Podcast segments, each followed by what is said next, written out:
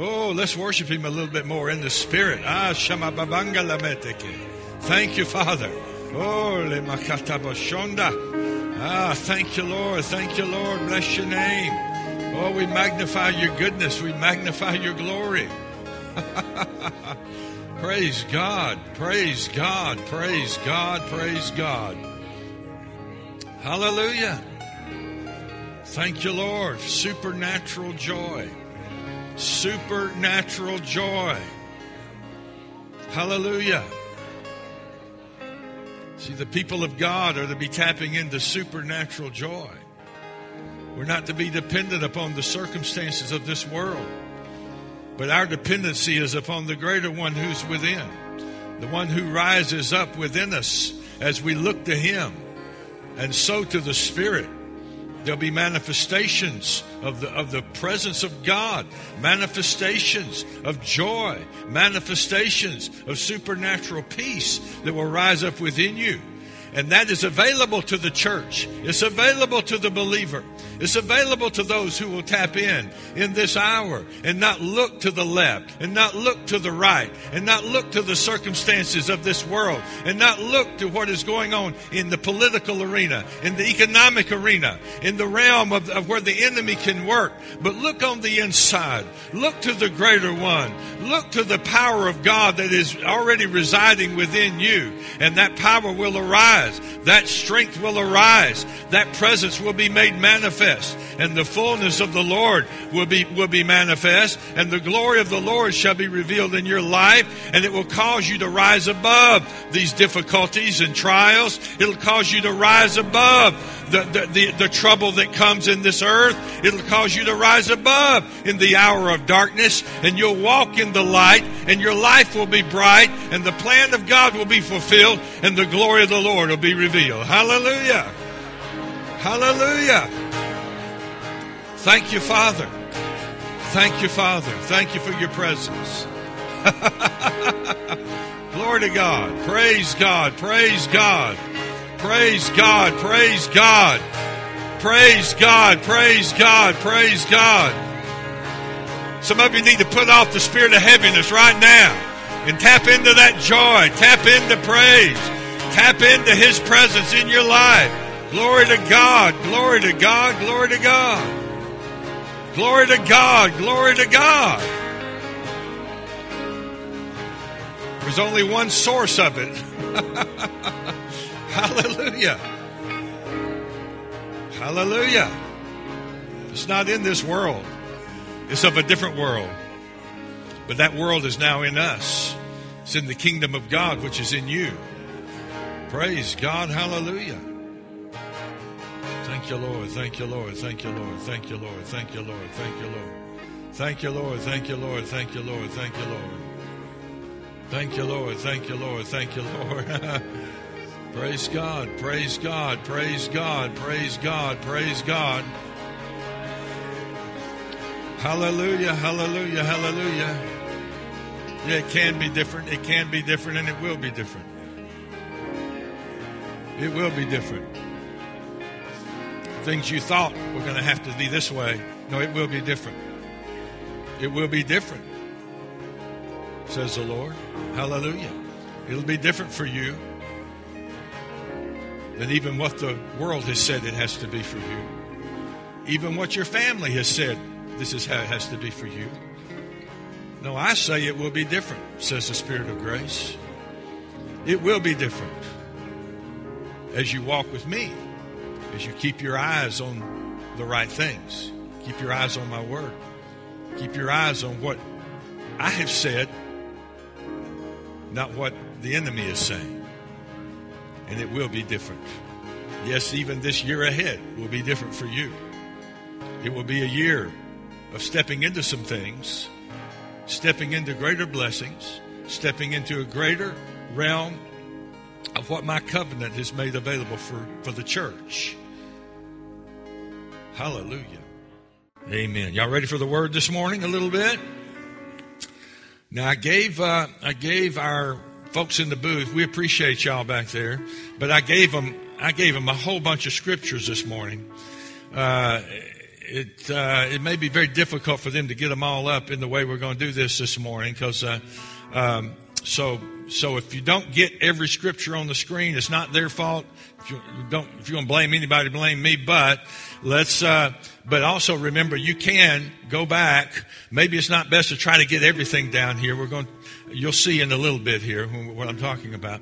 But um, for our purposes this morning, you can always go back. You know, we've got uh, we've got the services will be online, right? Uh, some of you already know that. You've been watching, some of you have been watching online, but you can go back and watch a service if you missed some scriptures uh, and get those at a different time. But, um, but you know, there are people, and we've all encountered them. I have in different arenas of life, different, uh, and certainly in if you've been around any academic arena, uh, edu- you know, in the higher education realm, uh, you run into individuals who uh, say things. I've actually had professors that claimed to be theological professors that all they did was instill doubt into young people about the Bible.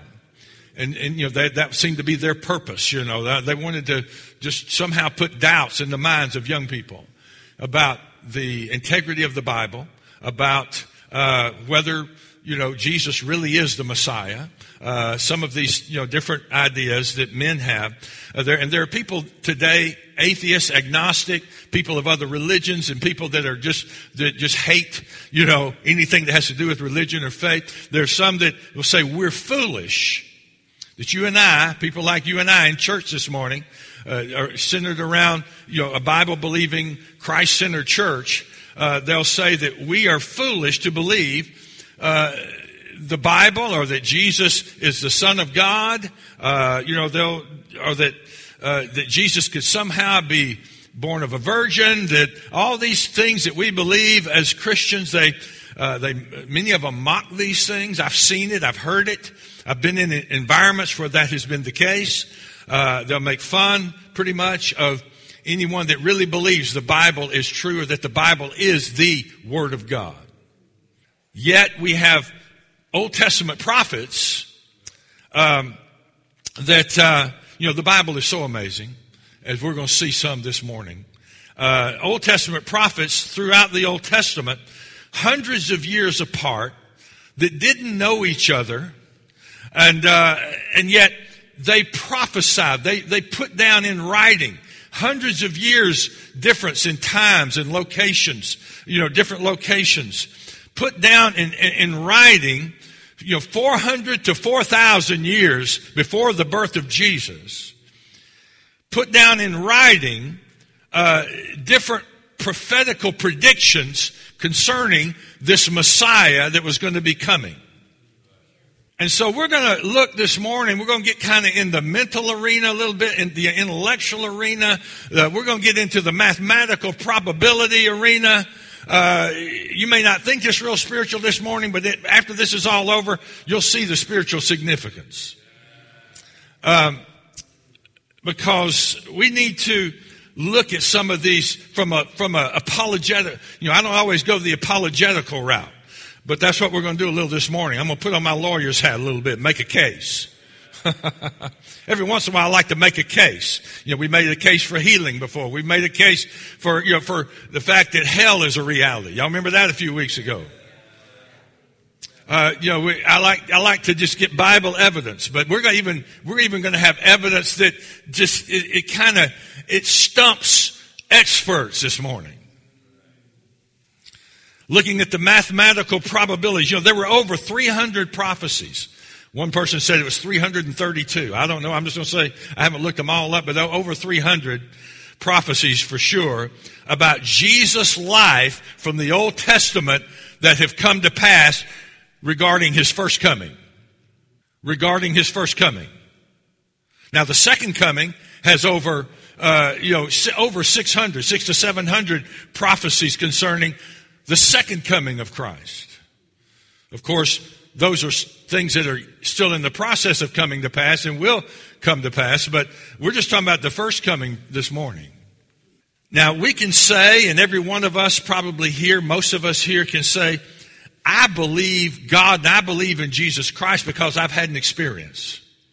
You know, I've, I've experienced God. I've received Jesus, or I've, I know I've been born again. I know something changed on the inside of me, I, or I've had experiences with the Holy Spirit, where, where I've, you know, we all, many of us can say that.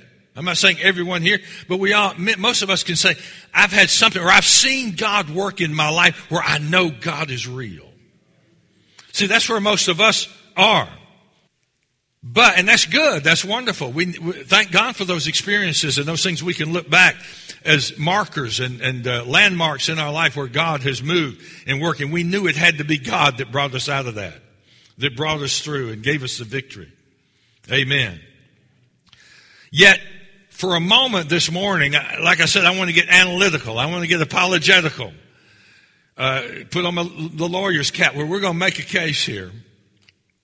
And let's, let's see the mathematical probability of over 300 prophecies written at various times by various men throughout centuries from various locations that, of individuals that didn't even know each other about prophecies about Jesus that have come to pass. Hallelujah then we can assess who the real fool is. Those that call us foolish. We're going to assess who the real fool is after this is over. Amen. See, and even in these 300 plus scriptures, they're prophecies, scripture of scripture, there are 456 unique predictions within those 300 plus scriptures. In other words, there can be more than one thing in that scripture about the Messiah. Like when he was born, where he was born, attributes about his life, his uniqueness, to whom he was even born. We have, we have, you know, we have this arena of mathematical and I'm not a mathematician. My wife is, but you know, I, I, I've, I've, I did not confer with her about this. I looked at some other, uh, I've looked at some other uh, actual, you know, people that do this for a living, and some of these statistics, and, and and reading about. They talk about mathematical probabilities, mathematical improbabilities, and then there's a realm of mathematical impossibilities. And one expert said that and this is kind of a consensus with some in that arena. I've looked at several. One, he said that for something to be one chance, one, one in 10 times 50, in other words, 50 zeros, one and, you know, in 10, and then add 50 zeros to that into the trillions, trillions, trillions, quadrillions, whatever. That's considered one in 50, with 50 zeros after it. That's considered pretty much a mathematical impossibility. Now there are mathematical probabilities. You know, there's a probability that, that you uh, could become the president of the United States in 2024. You know, there is a mathematical probability out there that you could become, one of you could become the president of the United States in 2024. Now, there's also, now that, but that probability is, is one in 10 with seven zeros after it. Now, you being struck by lightning, you know, there's a mathematical probability of that. And that's just one in 700,000. Now, if you struck by lightning and die from it, that's one in two million chance. Now, if a meteor, there's a probability of a meteor, mathematical probability of a meteor landing on your house.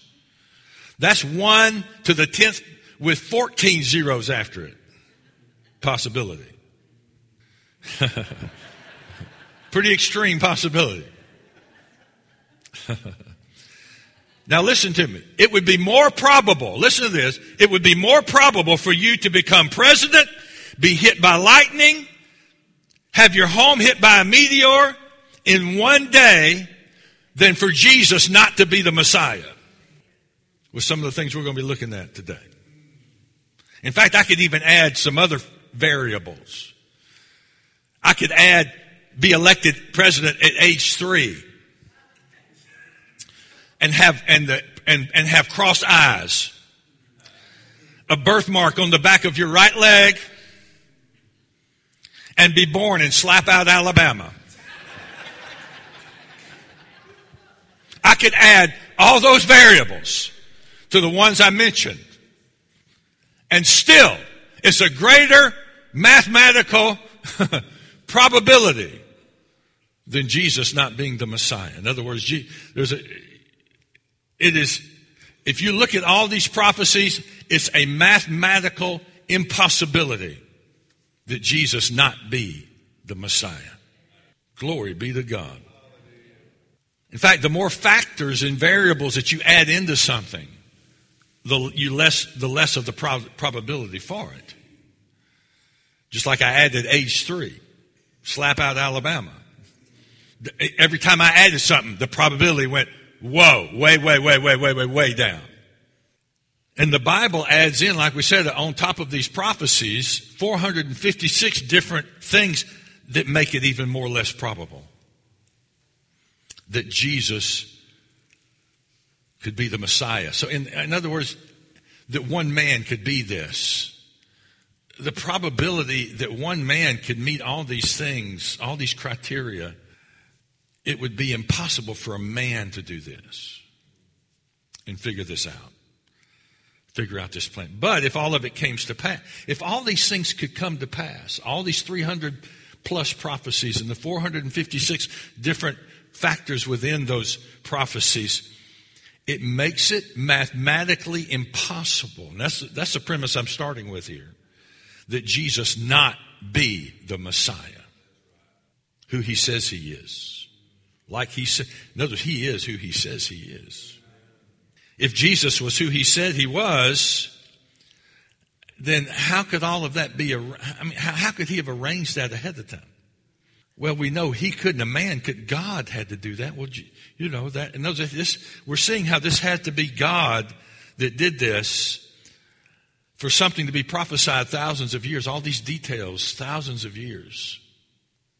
In fact, even for Jesus after he was born, if he, it's because I've, I've heard some people make this accusation. They say, well, Jesus just, he knew, he read these prophecies and he tried to implement some of them. He did them himself. He, he went out there and acted out those prophecies, you know, that he had read in the Old Testament. Oh, you, oh, you mean so he could act out where he was going to be born? you know that's prophesied. In other words, no, it's impossible. It would be impossible for a man after the fact, after he's born, to all of a sudden start acting those things out. It would be impossible. And that's just one thing. There, there are others. Some, some will say, well, it was just, another, even the manner of his death.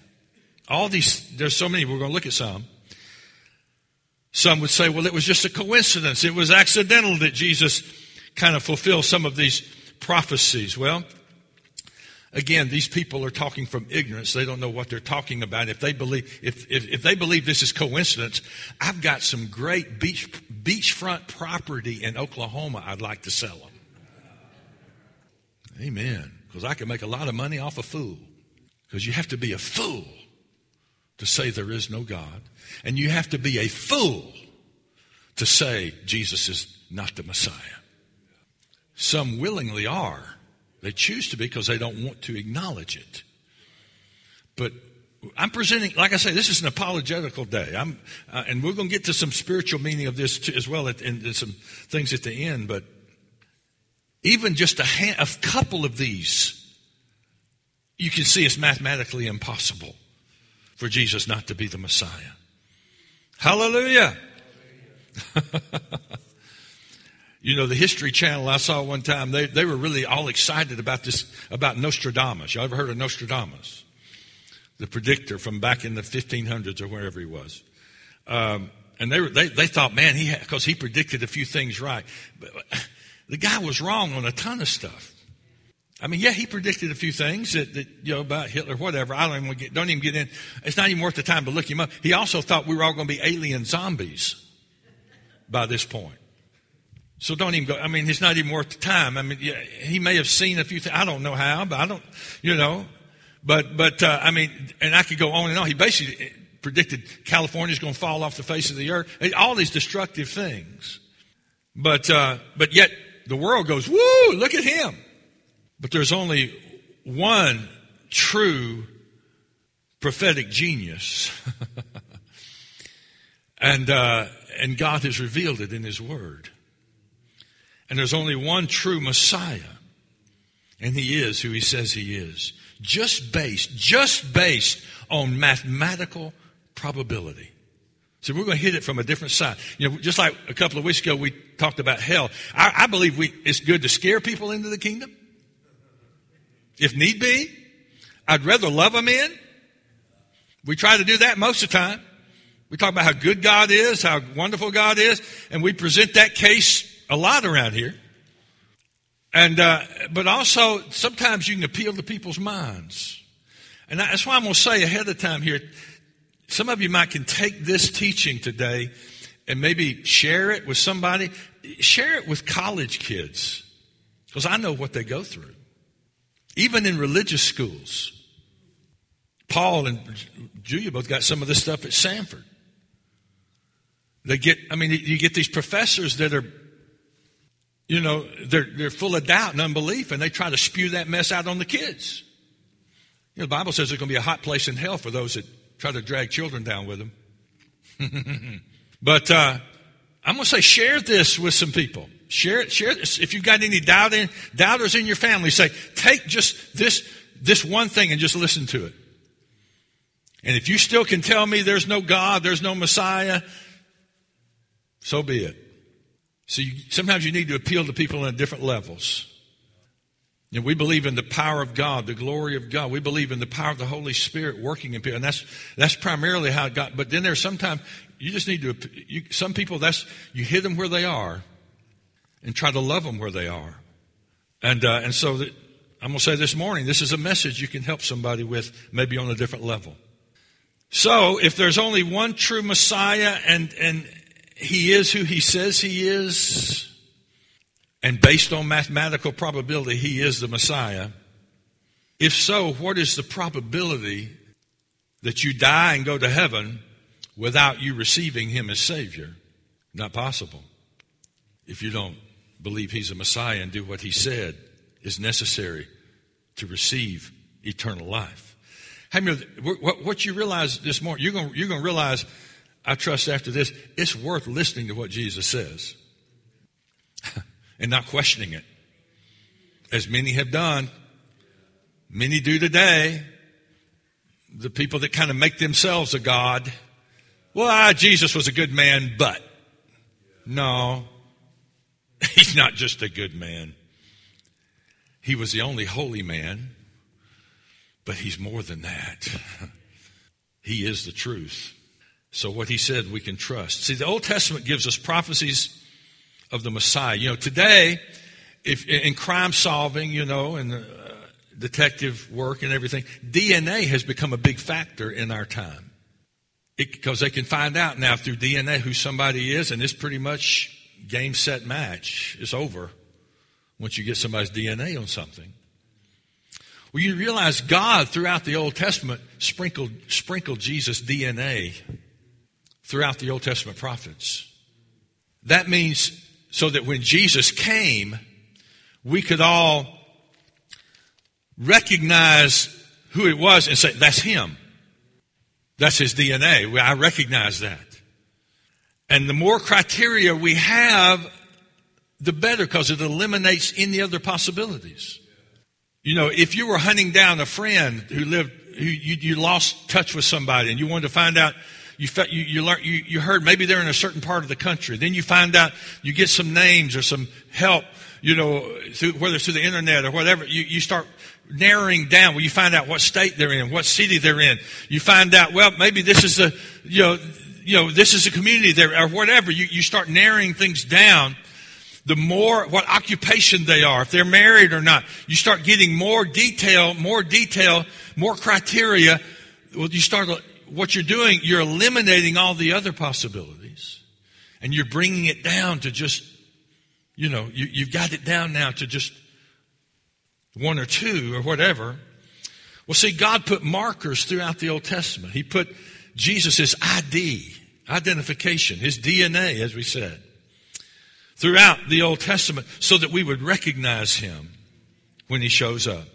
He gave us his ethnic background, gave us his place of birth, gave us a time frame of his arrival, and on and on. And it's impossible for it to be a coincidence. So for an atheist to say there is no God, I'd have to say, oh, really? Are you sure about that? We're presenting a case today. Well, somebody might say, well, why didn't the Jews believe then if, if all these things about Jesus were true? Well, here's something you need to understand. By the time Jesus came into the earth and was born 2,000 years ago, the, the rabbis had pretty much trained the people and, and got, had, had everybody thinking that the Messiah was going to be a political ruler. Who, and that when he came, they would no longer be oppressed by the Romans or anybody else. That, that this Messiah was going to take over. And now everybody was going to have to come under his rule. And so that's how they had everybody thinking. In fact, even remember the disciples, they thought, well, Jesus, when, when are you going to set up your kingdom? Remember that? Uh, they even argued, I want to be on your right hand. They had arguments about who's going to be, you know, at Jesus' right hand when he sets up his kingdom. Not realizing there was this whole period of time called the church age yet to come. Amen. But, uh, but if we, but if we see this correctly, unlike they did at the time, and even today, there are rabbis, they don't want to mess with this subject. In fact, some have gotten saved. I know somebody that is, has aware of some of the things that go on a lot in Israel. And some rabbis are getting saved because they keep, they can't, they keep stumbling over this, over things we're talking about, how they, all these things fit only one person. now some are, they've been dishonest and they won't let people, they, they get asked about it, they, they turn it, they twist it, they don't, they're not willing to face up to some of these things. They don't want to talk about them. And they ha- or they have to put down the New Testament. And say, well, that's just a, that's just uh, you know something man devised. but if you see these things correctly, look at what God said in Isaiah 48. Let's look at a few scriptures already here. Isaiah 48. Uh, let, us put those at verse three through five here. Notice what God said to Israel. He said, I've declared the former things from the beginning. They went forth from my mouth and I caused them to hear it. Suddenly I did them and they came to pass because I knew that you were obstinate and your neck was like iron sinew and your brow bronze. In other words, you're, you're a bunch of, you know, they're stiff necked. He knew that, he knew that, every, you know, they were, their attitude wasn't going to be great. He said, but, he said, I, so I had to go ahead and declare some things ahead of time for you. From the beginning, I've declared it to you. Before it came to pass, I proclaimed it to you. See, God was saying, I'm, I'm letting you know ahead of time what's going to happen. Lest you should say, my idol has done them and my carved image and my molded image have commanded them. Amen. Isaiah 46 verse 9. See, God told them some things ahead of time. He let them know I'm going to tell you things ahead of time. He said, remember the former things of old, for I'm God, there is no other. I'm God, there is none like me. Declaring the end from the beginning. And from ancient times, things that are not yet done. Saying, my counsel shall stand and I will do all my pleasure. So he says, I'm declaring things right now that are going to happen because I'm seeing it from the other side. From ancient times, things that are not yet done. So God, that's what he, He's letting them know. He let them know in the Old Testament. I'm, I'm sharing things with you before they even happen. Because I'm God. I can do that. Luke 24. Let's notice this. Because all scripture, Old Testament scripture, it really all points to Jesus. Look at what Jesus on the road to, to Emmaus talking to those two, two men in Luke 24. He said to them, O foolish ones, and slow of heart to believe. Notice this, of all, in all that the prophets have spoken. He pointed back to the Old Testament because he goes on to say here, and then he said, ought not the Christ to have suffered these things and enter into his glory? And beginning at, notice what Jesus did. Beginning at Moses the first five books of the Old Testament, and then all the prophets. He expounded to them all the scriptures concerning himself. See, that's what we're going to do this morning. That's what we're doing.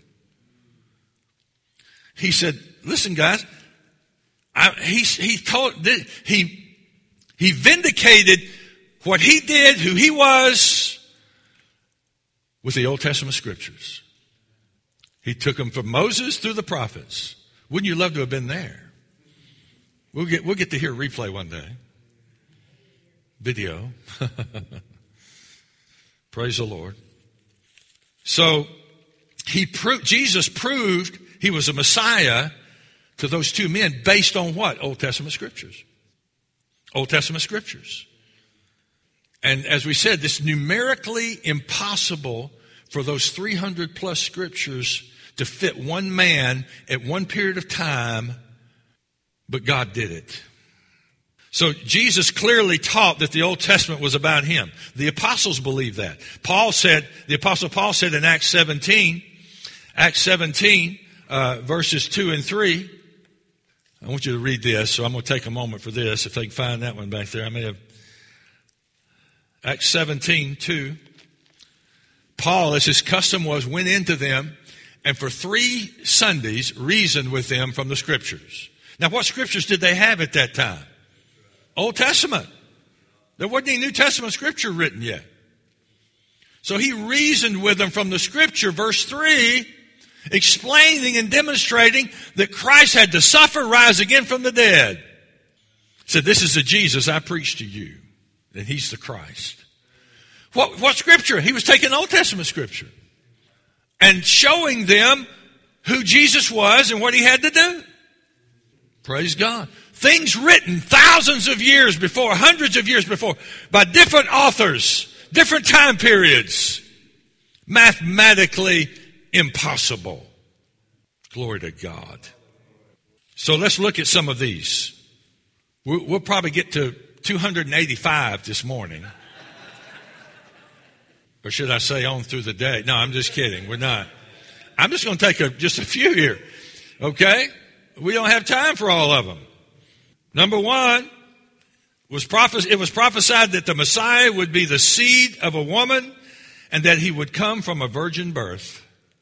Course, in Genesis chapter 3, God, right after man, Adam fell, Satan was had just a moment to gloat, and then God said, Merry Christmas. Merry Christmas, devil. In Genesis 3.15.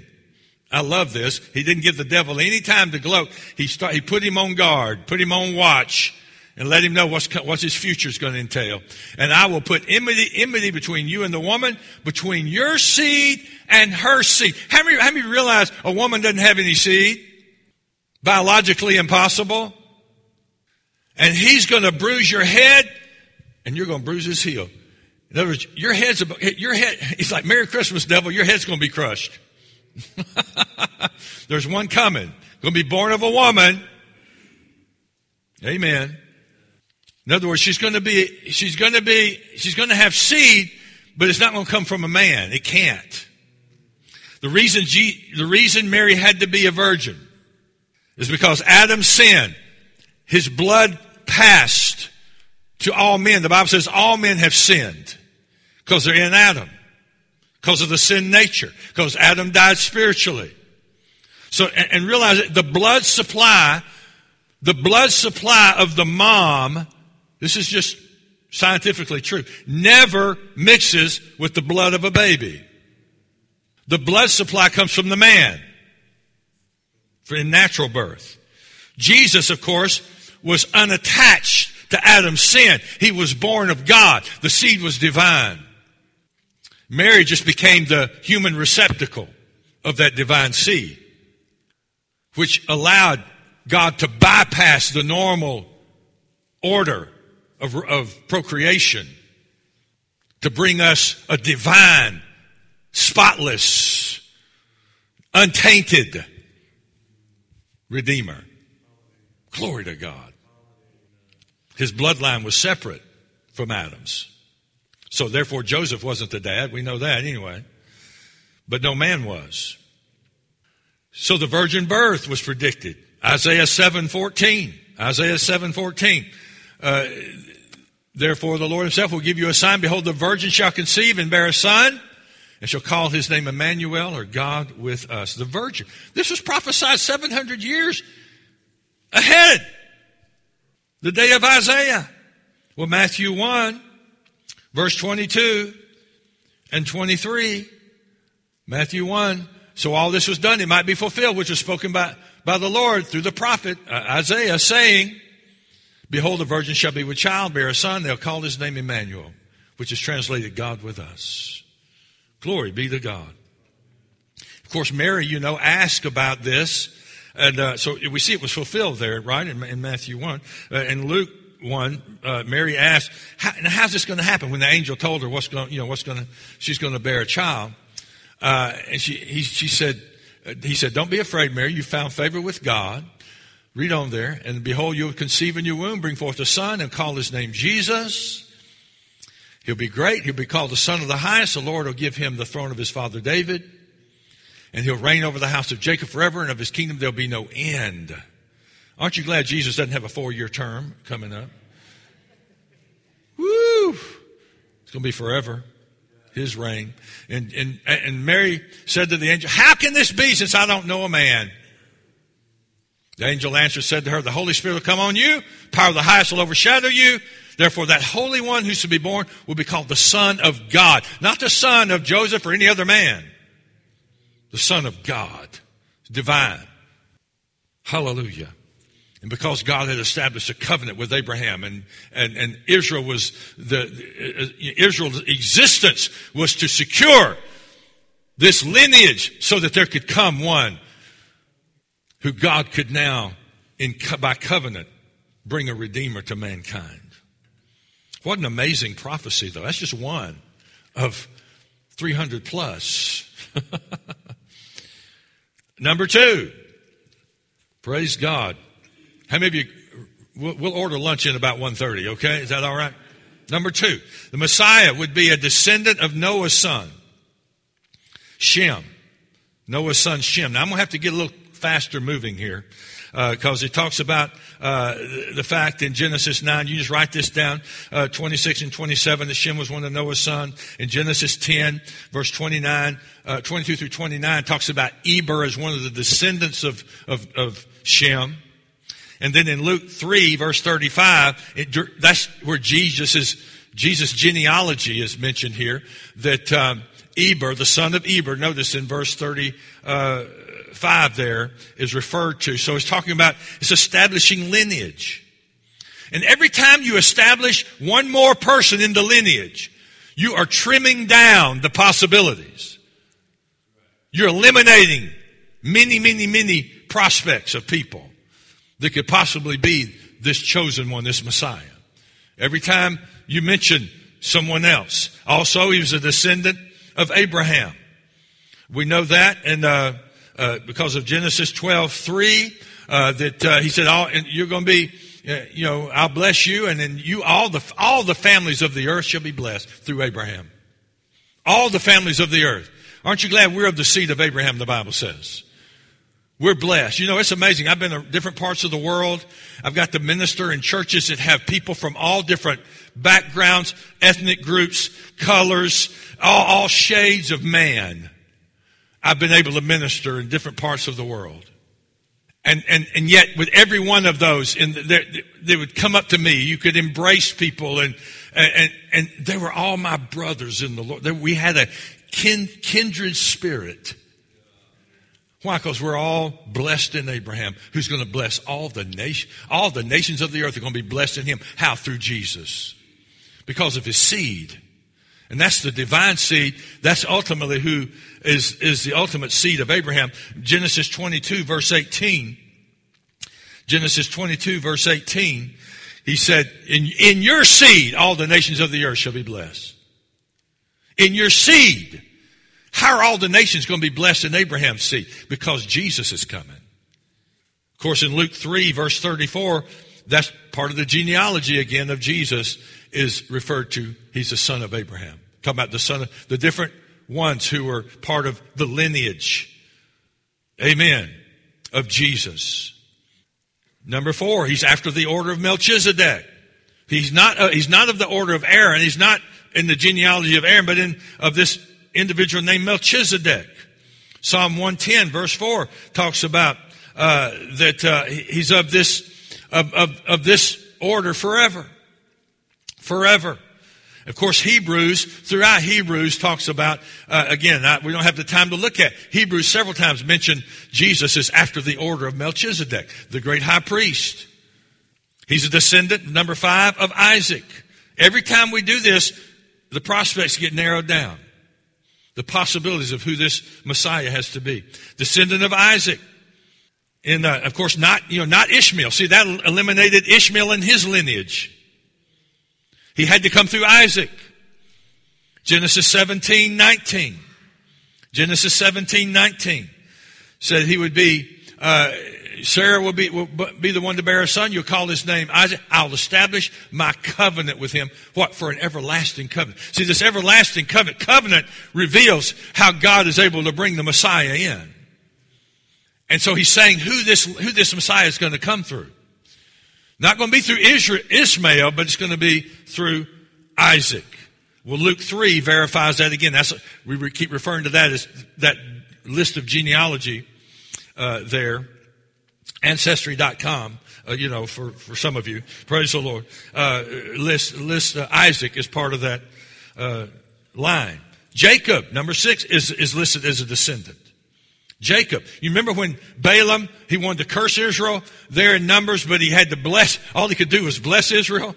Uh, Numbers 24, 17, notice what is said here about, about Jacob. It said, I see him, but not now. I behold him, but not near. A star shall come out of Jacob. A scepter. That means he's going to be a king. He'll rise out of Israel. Glory to God. So he's prophesied. Even if even a backslidden prophet God used to, to speak something into the earth that, that was going to come to pass thousands of years later. Glory to God. Glory to God. And he, he again, he refers to the lineage here, the, the natural side that was necessary to bring a redeemer. Number seven, he's a descendant of Judah. You know, one of, one of the twelve 12 boys there of, of, of Joseph. Genesis 49 10. Genesis 49 10. Notice, notice this. He talked about Judah being the descendant here. And uh, the scepter. Notice again, that scepter shall not depart from Judah, nor a lawgiver from between his feet until Shiloh comes. And unto him shall be the obedience of the people. He's, again, he's referring to one that's to come. He's going to be, uh, he's going to be the one with the scepter is going to be a king he's talking about here. And he's going to come out of Jacob. Hallelujah. Come out of, uh, I'm sorry, out of, uh, as well as Jacob, but also Judah. Jacob's blessing. Uh, that was Jacob's blessing on, you know, on them that said, uh, and this was, again, several thousand years before. In Luke chapter 3 again, refers to sons, uh, verses 33 and 34 re- refer to the son, Jesus lineage. He's the son of Jacob. I mean, I mean, I'm sorry, the son of Jacob and Judah here. Number eight, he's going to be a prophet like unto Moses. A prophet like Moses. Deuteronomy chapter 18, verse 15. Deuteronomy 18, verse 15. The Lord your God will raise you up for a prophet like me from your midst, from your brethren. Him, you, he's the one you're going to hear. And, and let's move on to verse, look at verse 18 here. I'll raise him up for a prophet like you from among the brethren and will put my words in his mouth and he'll speak to them all that I command him. So he's talking about one that's to come. He's talking about the prophet. You know, Jesus and Moses, there are a lot of parallels. They were both leaders. They were both, you know, uh, they were both lawgivers. Jesus, of course, gave the law of love. Moses gave the Old Testament law. They were deliverers. They were teachers. They were both Jewish. They were both mediators. They were both miracle workers. As infants, they were both threatened by evil kings and protected. They both spent early years in Egypt. And you could go on and on, it just in the parallels of Jesus and Moses. Number nine, he was a, uh, remember, every, every one of these we add trims down the list. It, it, it expands the probability. or you can say it the other way, it, it decreases probability of, of who all, of how many people this could even in, involve. Uh, Isaiah chapter 11, he's, he's a descendant of Jesse. He's, he's from the rod of the stem of Jesse. Of course, Matthew 1, uh, verse, verses 5 and 6. He talks about how Jesse, you know, he begot David. He's the father of David, you know. And, uh, uh, so Jesse again is included in the lineage of Jesus because we know that David was, and that's number 10, the lineage of David. There are many scriptures talk about the seed of David. Notice the one here where the angel was talking to Mary in Luke 1, uh, verses, I think we referred to this, looked at earlier, verses 30 through 33, uh, where he talks about the fact that the angel said, told, told Mary, don't be afraid, you found favor with God. Behold, you will conceive and bring forth a son. His name will be Jesus. He'll be great. This is called the Son of the Highest, and the Lord will give him the throne of his father, David. Now, David was a great, great, great, great, great, you know, grandfather, you know, to, to Jesus, but he was, he's still in that lineage. And he'll reign over the house of Jacob forever. Again, no four year, no eight year term. Forever. Of his kingdom, there'll be no end. Glory be to God. Aren't you glad that kingdom is about to come? Praise the Lord. Uh, also, number 11, it'd be prophesied. It'd be prophesied that this Messiah would be born in a small city named Bethlehem. Now you got to understand something. Bethlehem was a city at that time, a little town of about four to eight hundred people population. Uh, you know, there was a, uh, and of course, Micah, again, hundreds of years before the Messiah was born. Micah 5, verse 2. Micah 5, verse 2. But you, Bethlehem, Ephratah, though you're little among the thousands of Judah, out of you shall come forth to me the one to be the ruler in Israel, whose goings forth are from of old, from everlasting. See, it couldn't be any, any other normal man. It had to be somebody that qualifies here to even fit. I mean, and you think about this, the mindset there, I'm like, he didn't know what he was really writing. He's penning what the Holy Spirit gives him. From everlasting? talking about somebody that had to be divine, yet had to be a man had to meet two qualifications there. Divinity and humanity combined. The God man. 100% God, 100% man. He's all God, but he's also all man. He's the unique individual of the universe in history. Glory to God. Glory to God. Then Matthew 2, verses 1 through 6 tells us he was born in Bethlehem. Born in Bethlehem. He was born in Bethlehem of Judea. Praise God. Hallelujah. Now it's interesting that uh, I, I, there's a man named uh, Peter Stoner who years ago did a, it was a mathematical, one of these guys I looked at, one of these mathematicians I referred to, did a university, he did a, a test, like a study. He had included 12 different classes uh, of, of students not Christian students, just, just, just different students. Some may have been. But they just calculated, he used this, calculated the possibilities considering the population of Bethlehem at that time. He used 600 different students in 12 different classes and even professionals he brought in to try to check out uh, these uh, uh, the statistics of the possibilities of a, of a one born in Bethlehem during that time period to meet all the, just, just to meet the qualifications of, uh, 700 years. This is even, they didn't even include the fact it was written 700 years before. But just the possibilities of, of one man coming from Bethlehem to be the Messiah.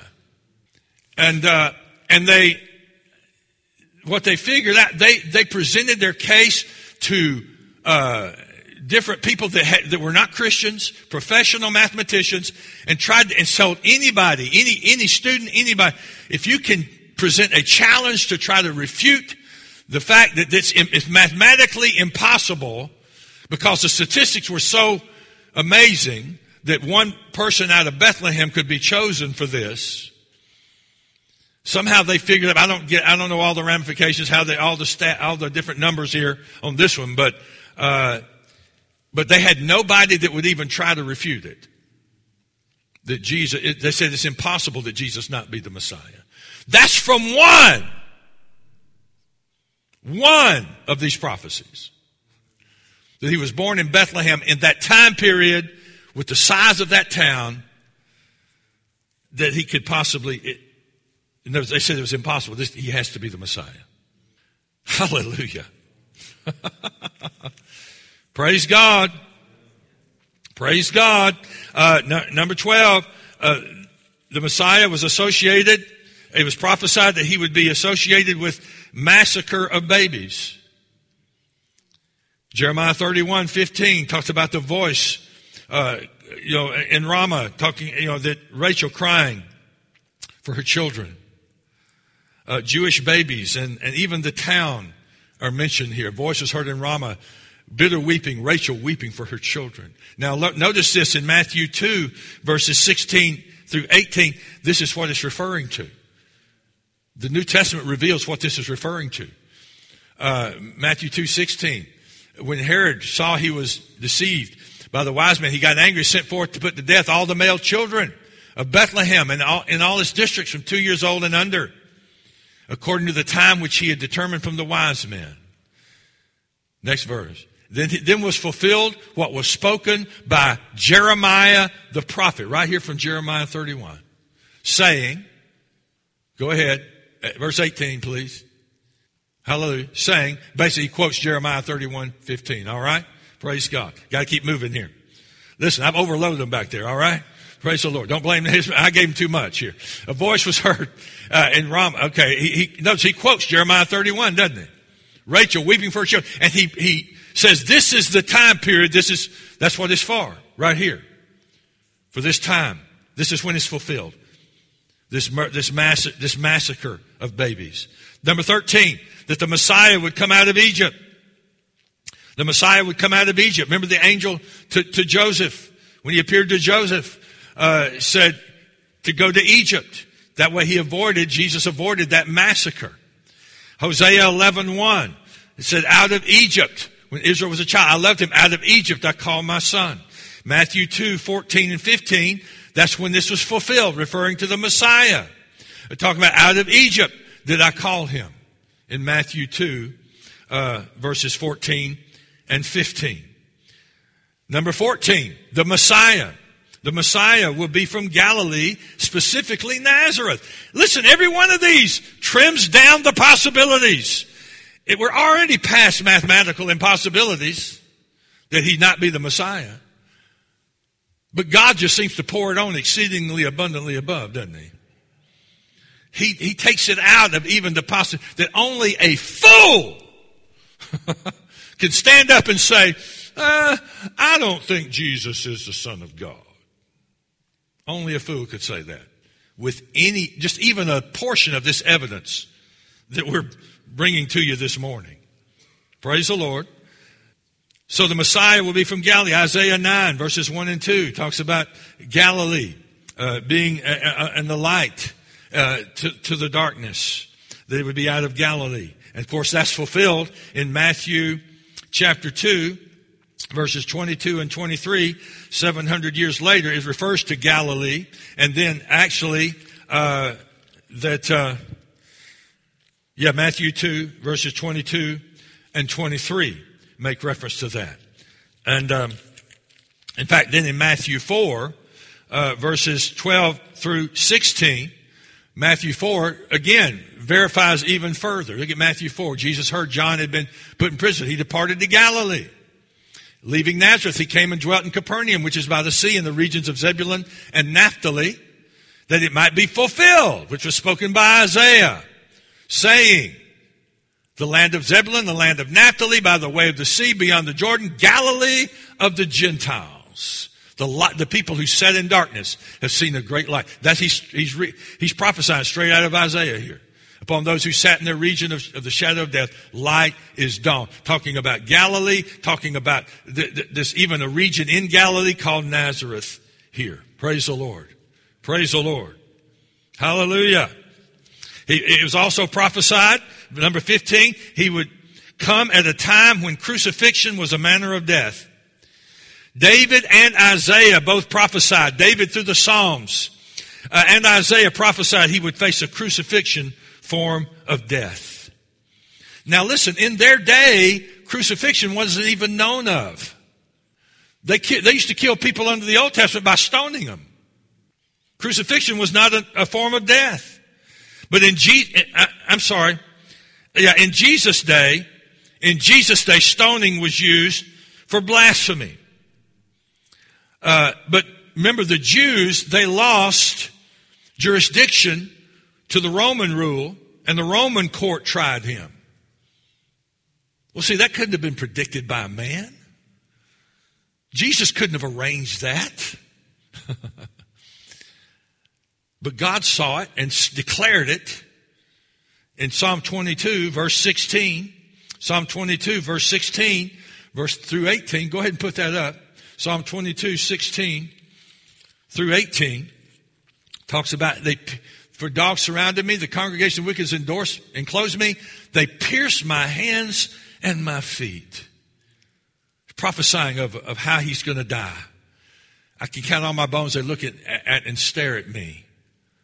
They divide my garments among them, and for my clothing they cast lots. Notice three things involved in the crucifixion here hands and feet pierced, dividing of garments, and they cast lots.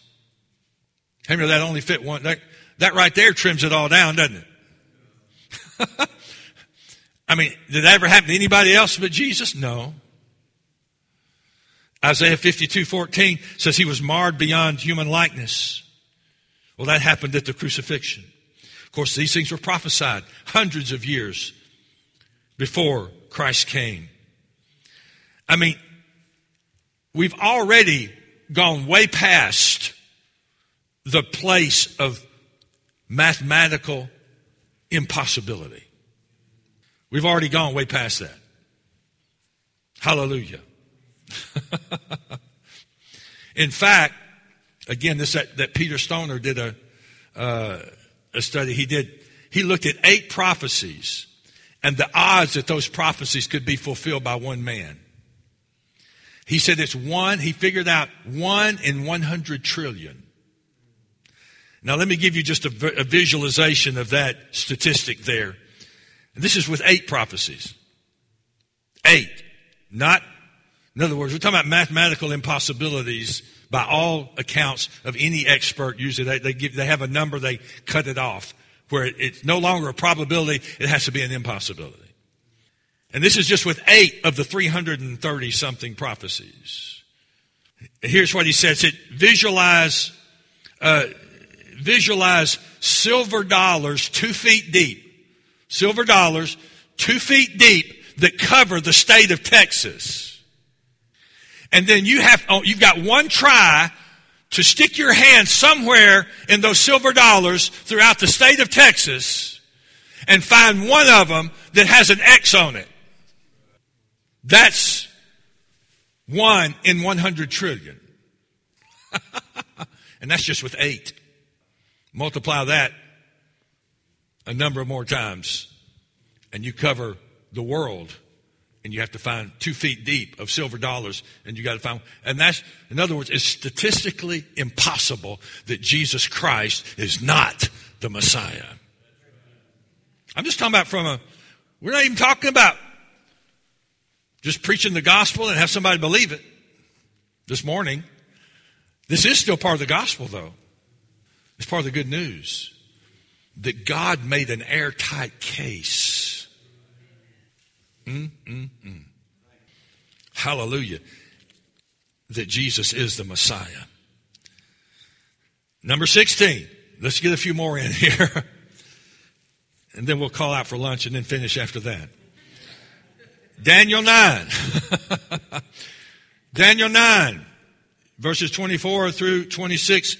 He, I can't even get into all this detail where he prophesied that uh, the 70 weeks and the and, and all, uh, you know, that there's this time period where uh, Jesus, you know, where, in other words, that um, a command was given to rebuild Jerusalem, you know, and 483 years until the Messiah comes. 483 years. In other words, you could start the calendar with what Daniel declared right here. Because I, just want you to show that it, God even did this in exact time periods in the Old Testament. Because in John 12, Jesus made his triumphant entry into Jerusalem. And that entrance occurred in John 12 173,880 days after the decree of Artaxerxes in Nehemiah 2. Like I said, we could spend the whole day on this. To go rebuild Jerusalem, and that's what Daniel was prophesying that you could, now you can start the countdown. And to his, Jesus' entry was timed into Jerusalem to the very year that was prophesied by Daniel. You can go study that out if you want to. I ain't got time for it. I can just give you the facts, though. It's, it, it'll hold up in court. Praise the Lord. Amen. So not only place, who, how, but a time period. This down to the year. It's mathematically impossible that Jesus not be the, the Messiah. And, you know, I mentioned eight prophecies, you know, that uh, one in a hundred trillion chance. Somebody did something that they saw with 48. Well, actually, it's still that same uh, study. The guy said with 48, 48 of the 330 prophecies coming to pass, that would be a 1 in 10 chance with 157 zeros after it. Way, way, way, way beyond statistical possibility for these prophecies to all come to pass in one person at one time period it's statistically impossible that Jesus not be the Messiah. Can't be, a, it's impossible to be a coincidence. And that's just with 48 of the 330 plus the 456 details within the 330. Who's a fool? Like, like, who's it? Dr. T. I pity the fool. Number 17. Jesus would triumphantly enter into Jerusalem riding a donkey. Who would prophesy that? Unless it was God inspired. Hundreds of years before it actually happened. Zechariah 9 9. Zechariah 9 9. Go ahead and put that up. Praise God. Of course, that was, uh, it was prophesied about the Messiah. Re- rejoice, daughter of Zion. Shout. Behold, your king is coming to you. He's just and having salvation, lowly and riding on a donkey, a coat, the foal of a donkey. You think Jesus could have arranged that all of a sudden? Well, that's fulfilled. And also, notice what Psalm 118, because this adds to it. Psalm 118, verse 26, part of the same event. Notice this. Not only is he riding in on the donkey, Psalm 118, verse 26 says that the people are going to say, Blessed is he who comes in the name of the Lord. Well, now we see that fulfilled in Matthew 21, verse 9. Matthew 21, verse 9. When Jesus came in riding on the donkey, you know, that, that's what the people begin to declare with the palm, you know, the palm branches and they, and they start, the multitudes cried out, Hosanna son, to the son of David. Blessed is he who comes in the name of the Lord. Fulfilling prophecy to the letter. Number 18, Jesus would be betrayed with 30 pieces of silver. Look at how specific Detailed. Detailed. Zechariah 11, verses 12 and 13, that Jesus would betrayed with, be betrayed with 30 pieces of silver. It's prophesied. It's spoken hundreds of years before it ever happened. It's agreeable to you that give me my wages, if not, I refrain. So they weighed out for my wages 30 pieces of silver. The Lord, notice there's some more detail. The Lord said, throw it to the potter. That princely price they set on me. So I took the 30 pieces of silver, threw them into the house of the Lord for the potter. Remember, that's what happened in uh, Matthew 27, uh, 26 and 27.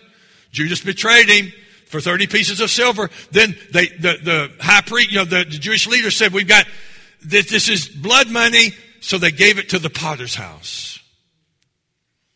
They didn't even know they were fulfilling scripture.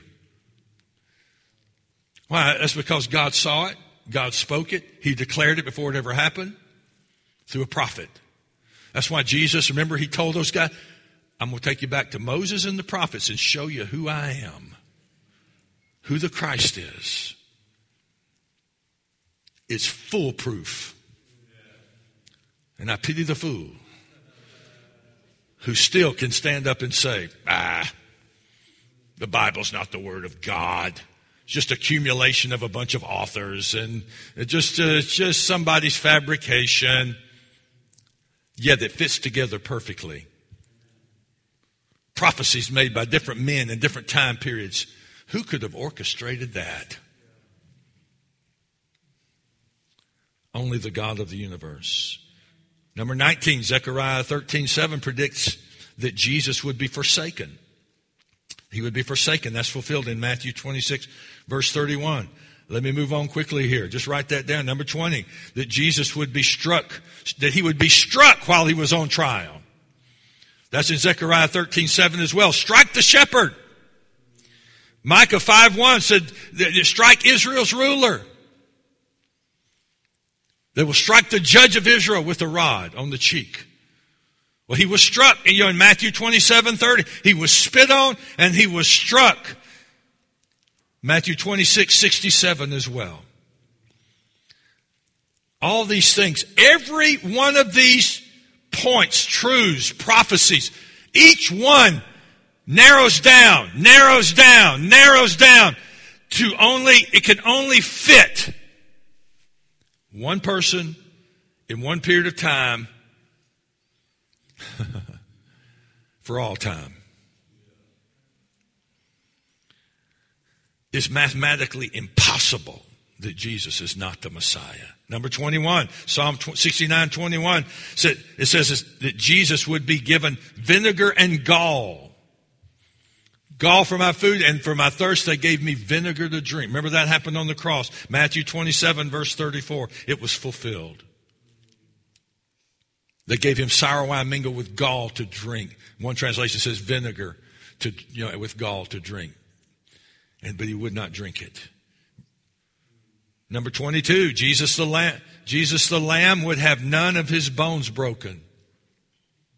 It was prophesied, Exodus 12, 46. Of course, that was the Passover lamb. There were the ru- rules and guidelines that, notice he said, you'll not break one of his bones. Well, that's just a picture, a type of Jesus. So the psalmist said in Psalm 34, 20, uh, the messianic psalm here says he protects, guards all of his bones. Not one of them is broken. Well, this was all fulfilled in John 19, beginning in verse 32, where the soldiers stood and, and they, they, they broke the bones of the, of the thief beside him, beside him, on each side of him. And they normally did that to, to speed on the crucifixion process and the death process. But with Jesus, they didn't. They normally did, but this fulfills scripture. They didn't break his legs there in verse 30. I think it's verse, the next verse after that. The next verse, they, they did not break his legs. He was already dead. Number 23, Jesus' dying words were prophesied. Psalm 22, 1. My God, my God, why have you forsaken me? And in Psalm 31, 5, he also said, I commit my spirit. Remember, that's what Jesus, those, these two scriptures right here are, are, are fulfilled in Matthew 27, verse 46, and Luke 23, verse 46. My God, my God, why have you, you forsaken me? I commit into your hands, I commit my Spirit. Glory to God. Each one, each one of these prophecies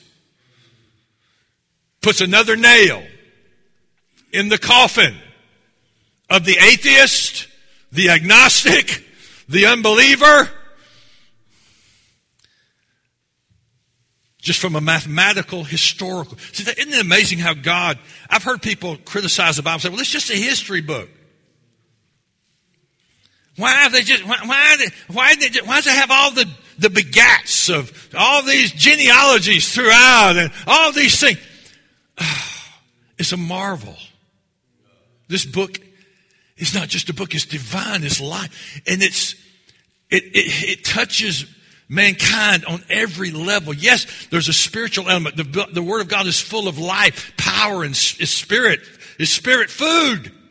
But it's also truth, history that sets up an undeniable reality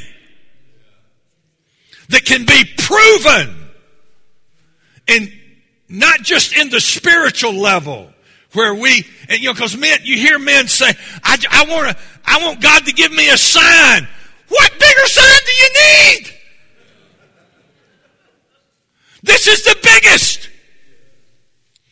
It's the biggest. You can't get any greater than thousands of years of declaring something before it happens through different individuals at different time periods. And then it all coming to pass in one individual who stands up and says, The Spirit of the Lord's on me. He's anointed me. I'm the one. There's no other way. It's not through Muhammad. It's not through, through Confucius. It's not through Buddha, Buddha or Buddha, whoever. It's not through any of those other guys. But you can only get to the Father through me. He could say that boldly because he knew who he was from the Old Testament. Yeah, he knew God in his spirit. He knew God by knowing he was born of the Spirit of God. He knew God and he worked miracles and he did all these other things that, that demonstrated. Again, that was a fulfillment of the prophecy. We hadn't even got to, we can't even get to all the prophecy today. That even talked about his miracle working. Talked about more on the crucifixion. Talk about the fact, uh, uh we, we've got one here uh, about the fact, uh, you know, after number 25, uh, well, let me mention number 24. We already referred to that where they cast lots for his garments. That was in Psalm 22, 18 and fulfilled in John 19, 24. But also in uh, number 25, and we're, we're going to stop at 25 today. Woo! Woo! We, we can't even get close to 332 without spending weeks here 24 7. See, God does exceedingly abundantly above, doesn't He? We've already gone way past the realm of statistical and mathematical impossibility that Jesus is, could not be the Messiah. He has to be the Messiah just based on the first few we gave you. But God just keeps hammering it for thousands of years. Here he is. This is what he's going to look like.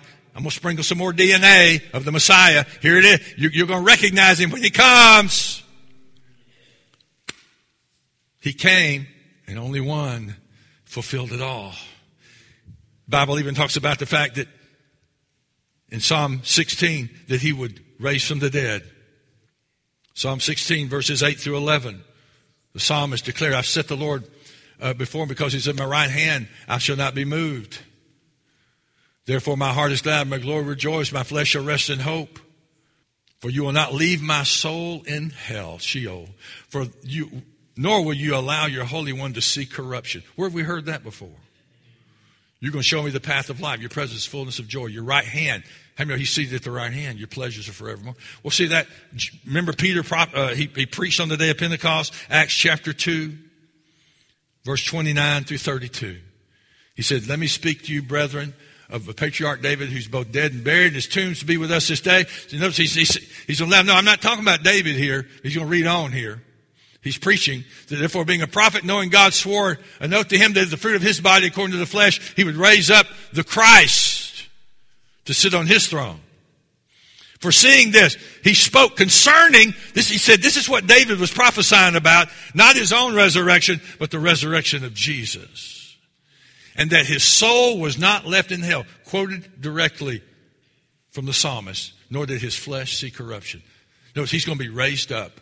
It was prophesied hundreds of years before Jesus was ever born that he was going to go to a cross and be raised from the dead. And to other places revealed it was in three days too.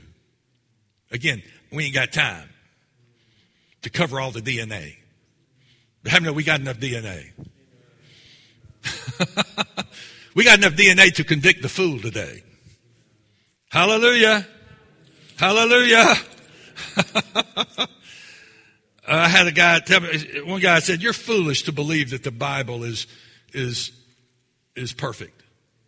And I'm like, you know, at the time I couldn't refute every little thing the guy, you know, tried to say, but I, but, and I didn't know all these truths. I did know a few things though, but and I could and I could testify of my own relationship with God and the, and how the Word of God has helped me and how I've seen God actually perform His Word on my behalf, you know, at different times. But that's why it's good for us to have to be armed with truth. And this is one arena where some people need, they may need you to say, listen, listen to what this says. Let's look at the facts here from the Word of God. Because Jesus' DNA is all over the Old Testament. There's no way you can even deny mathematically, logically, that he is not the Messiah. That he, you know, his thumb, his thumbprint is all throughout the Old Testament. It fits only him perfectly. No one else has ever even gotten close. Not even one or two of these things could even qualify. So we do need to take advantage of this knowledge with, with the sinner, with the, with the unbeliever. Okay, this is one purpose. There's a twofold purpose of this message, really. One is to arm you with the Word of God to present truth from a apologetical standpoint. Sometimes it's good to just be able to defend certain things with, with the mind. Because some people, that's the realm they're in, and it's okay to just say, listen, this, look, look at this and see if you can sleep sleep good declaring you don't believe the Bible is the Word of God or that Jesus is the Messiah. If you don't think He's the Messiah, see, see if you can sleep on this.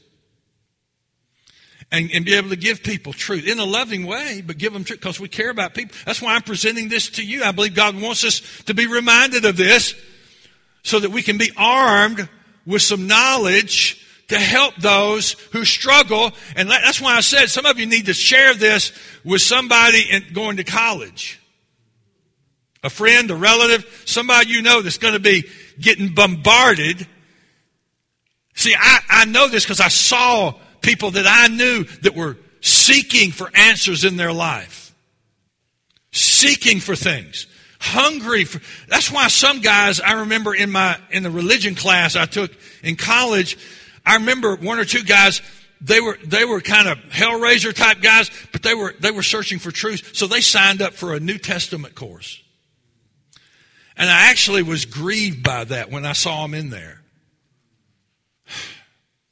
Because I knew they weren't going to get any answers from that clown at the front of the class.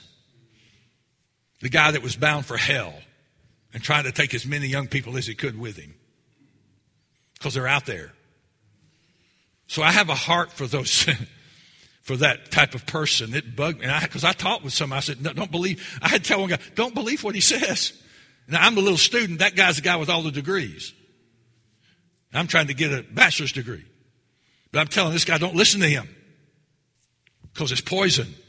Anything that says the Bible is not the true word of God or that the Bible is full of flaws, that's a lie. It may be, it may be a little different with some writers than another, may bring out a different nuance, a different aspect of a, of a certain situation in different contexts, but there is no untruth in the Word of God. And I'm talking about from the standpoint of revealing truth to you and me. It doesn't mean somebody in the Bible didn't lie. Job himself said some lies about God, but he had to repent of it at the end of the book. He said, I said some things that weren't right. Yet people quote them today like they're truth. The Lord giveth and the Lord taketh away. Well, see, Job was just mad at God. Say, yeah, you gave me stuff, but you also took it away. No, the devil took it away. Praise the Lord. But the Bible, the Word of God, is truth. It's the truth. It's the only truth that every other truth needs to be measured by. And God demonstrated it. So that's one purpose of it. That babe in the manger, he grew up and he began to say some things about who he was. Yes, he died. He rose from the dead. All that was prophesied. Everything he did was prophesied.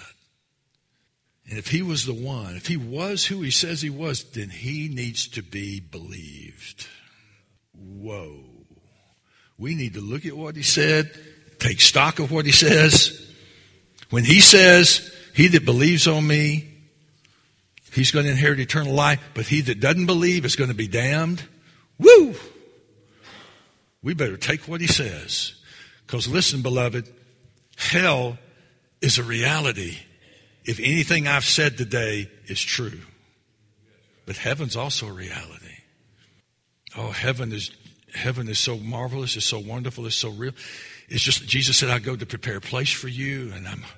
And there's many mansions, there's many just wonderful estates, dwelling places of my presence up there. It's going to be glorious. There's going to be streets of gold. It's just like the book of Revelation says it is. Every, because Jesus authored these things, you know. It's just like he says it is. But Jesus also talked a lot about hell. It's just like he says it is. A place, and you don't want anybody to go there. It's going to be so horrible. It's going to be so horrific. Uh, we've talked about that in weeks gone by. But also, so the sinner needs to know that and wake up. We need to let them know the Bible is true. It's the only truth there is. But also for the believer, I want to say something real quick before we close. And before we, we're going to receive communion here because Jesus went to the cross, died, shed his blood. Why? So that you can believe you're forgiven. Because you are. Jesus bore your sins. But guess what? He also bore your sicknesses. and that's why I want you to see. You realize the Bible says in he, one more scripture, Hebrews 11 11. Your, your, your, your hand is probably tired. And I, and I appreciate those folks back in the booth because I know their hands are tired too from all these scriptures this morning, helping us out here. But notice faith, by faith, Sarah received strength to conceive. Remember, Isaac, they weren't supposed to have him. He's a miracle. Because God said, You are going to have a child, Abraham, even though you and Sarah are past age. She bore a child when she was past age. Why? Because she judged him faithful who promised. One purpose of all this presenting a case to you this morning, apologetical case for Jesus being the Messiah one purpose of it today is so that you can judge God faithful on any promise He's ever given you. It should, it should put like a, a steel rod into your spirit this morning. This should have dropped a steel rod down in the inside of you that says, if God said it, I can have it. If He promised it, I'm going to receive it. If he said, I'm healed by the stripes of Jesus, I'm not taking anything less because he's faithful. Everything he's promised, everything that was prophesied came to pass. He never missed it on any of them. Well, he's not going to miss it on you right now, sweetheart. You can trust him. You can rest in him. You can go to sleep tonight knowing that I've, that I've never seen the righteous forsaken, nor his seed begging bread. You can know you're going to have enough, anything you need. I don't care if they tell you your job is gone tomorrow. You can rejoice. You can know my God will take care of me. He will supply all my need according to his riches and glory. Because he cannot lie. He's a God of integrity.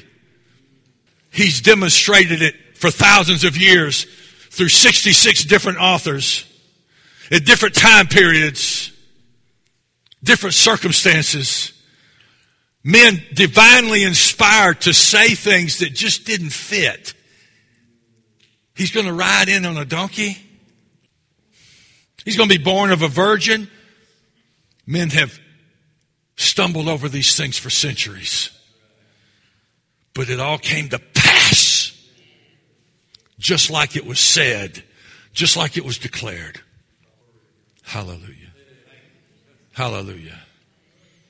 He also promised that his angels would guard you round about. Amen. He said, No evil shall befall you and your kids. You don't have to be afraid of the terrorists by night. So I can rest on that. I've got enough evidence just in the mathematical impossibilities. I've got enough evidence just for that from two or three of those prophecies to let me know God always comes through on his promises. He always keeps his word. His word is not going to change through circumstances, through time periods, doesn't matter. In fact, the, pro- the 600 plus prophecies about the second coming of Jesus, some of them have already come to pass. Most of them have. I mean, there's still a lot about the millennium that are in the Bible, that, but they're all coming to pass. Just as sure as the first coming, the second coming is a reality. Because you hear people mock. I've heard them. I've heard them. They mock the second coming. Oh, those Christians think there's going to be a rapture. Oh, they think Jesus is coming soon. Hide and watch. Hide and watch. Who's the fool? The one who tries to refute all the evidence that we've given you, all the DNA evidence. Hallelujah. If you can refute that, then you're a fool. But it pays just to say, Jesus is Lord.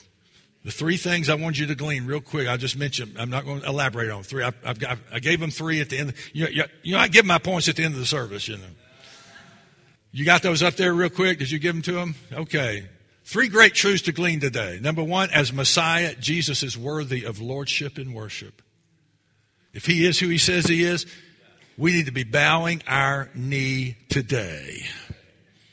You know, the Bible says every knee is going to bow, every tongue will confess. How many of it's smart to bow now and say, Jesus is Lord now? He's my Lord, and I'm going to worship and serve him. A second truth, we've, these are th- is, we've already mentioned this God's promises can utterly be trusted today. Whew. Man, why are you staying up at night worrying about it?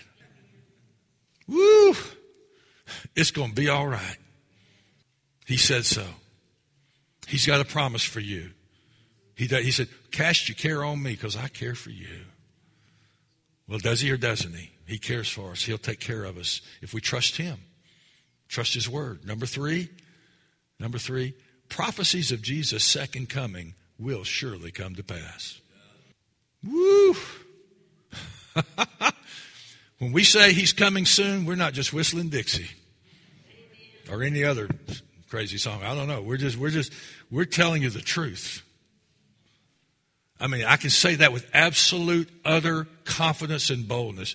Jesus is coming soon. Israel has already become a nation. That's one prophecy that's been. We could go down the list of prophecies that have already been fulfilled. Now there are many prophecies about the about the millennial reign of Christ. That's why a lot of the Jews stumbled over the fact that Jesus is the Messiah. Why are you talking about Jesus? Wait a minute, he didn't set up his eternal kingdom. Well, see, that's still coming. There's still seven more years of Jewish time called the tribulation. Then after that, we go into the millennial reign of Jesus, where a lot of those Old Testament prophecies will become reality right before our eyes. We're going to have a resurrected body. We're going to have a, we're going to be with Him. We're going to rule and reign with Him. Then we're going to go into etern- the eternity of eternities after that. Oh, glory to God. But He's coming soon. You can bank on it. Just as, just as much as the first 330 came to pass, without a hitch. The 600 plus prophecies of his second coming will come to pass without a hitch. Even all these nations that are lining up right now to come against Israel, they're going to be part of that Ezekiel 38 war right after the rapture of the church. They're all lining up. It's all lining up. It's all getting ready.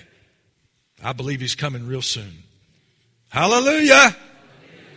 Hallelujah. That's something to get happy about, though. Hallelujah. I'm ready for a new body. How about you? Praise God. Praise God. A body you don't have to diet with anymore. A body that doesn't get tired anymore. Yeah, we should have victory down here. I'm not, we teach victory all the time down here, but also I like to know the greatest thing is coming. The greatest thing is coming. Eternity with Jesus and the family of God. Hallelujah.